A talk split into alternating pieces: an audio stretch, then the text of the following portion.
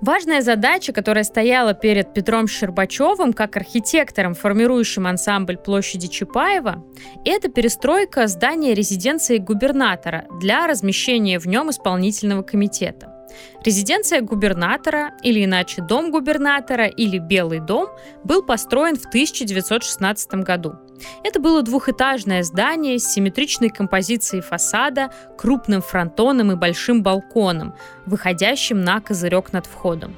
В 1932 году, как вы понимаете, это здание было еще совсем новым, но его было решено перестроить, чтобы, во-первых, увеличить и поместить там административные помещения исполнительного комитета, а во-вторых, дореволюционное здание стилистически выбивалось из композиции всего перекрестка. Композиции сохранилась симметрия, заложенная еще структурой дома губернатора. Центр фасада выделен крупным резолитом. Завершение этого резолита, выступающие пилончики, рифмуются с жилым домом края исполкома, так же, как и балконы на четвертом этаже – и хотя жилой дом края исполкома был значительно изменен ремонтными работами, мы сразу замечаем связь этих зданий. В одном из них работали, а в другом жили одни и те же люди. И также оба этих дома объединяет графика фасада. На резолите окрашенные простенки объединяют окна в вертикальные полосы, а на боковых сторонах горизонтальные полосы подчеркивают поэтажное членение. Другого декора на фасаде нет – если мы еще раз посмотрим на резолит, то увидим, что на третьем и пятом этажах ритм окон сбивается двумя рядами маленьких горизонтальных окошек. Это обусловлено тем, что пришлось учитывать изначально существующий фасад – в боковых частях здания ритм окон ровный и даже немного монотонный.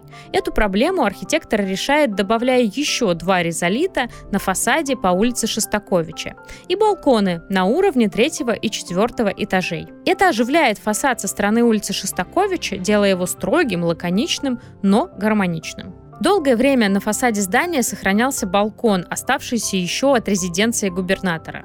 Однако в 1965 году он был демонтирован и заменен на модернистский козырек, который мы видим сейчас. Товарищи, мне поручено Центральным комитетом Быть или не быть? Вот в чем вопрос.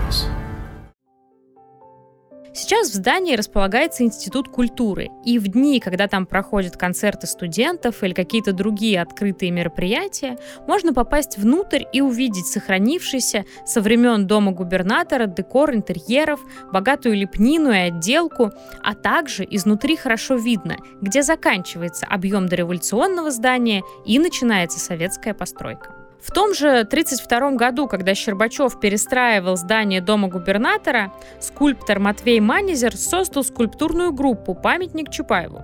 Она установлена на той же оси, что и Центр Института культуры, и с одной стороны обозначает центральную ось всей площади, а с другой как бы замыкает композицию.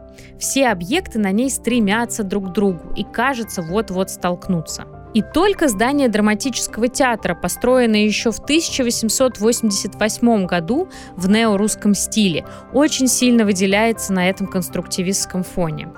По плану 30-х годов это здание должно было быть перестроено, и был утвержден проект архитектора Леонида Волкова, автора комплекса ОГПУ, по которому мы гуляли в прошлый раз. Но проект не был осуществлен. В 30-х годах 20 века площадь Чапаева играла роль главной площади города. Но после постройки здания театра оперы и балета в 1938 году эта роль перешла к площади Куйбышева. В сторону нее мы с вами и отправимся. Следующая остановка – улица Чапаевская, дом 180.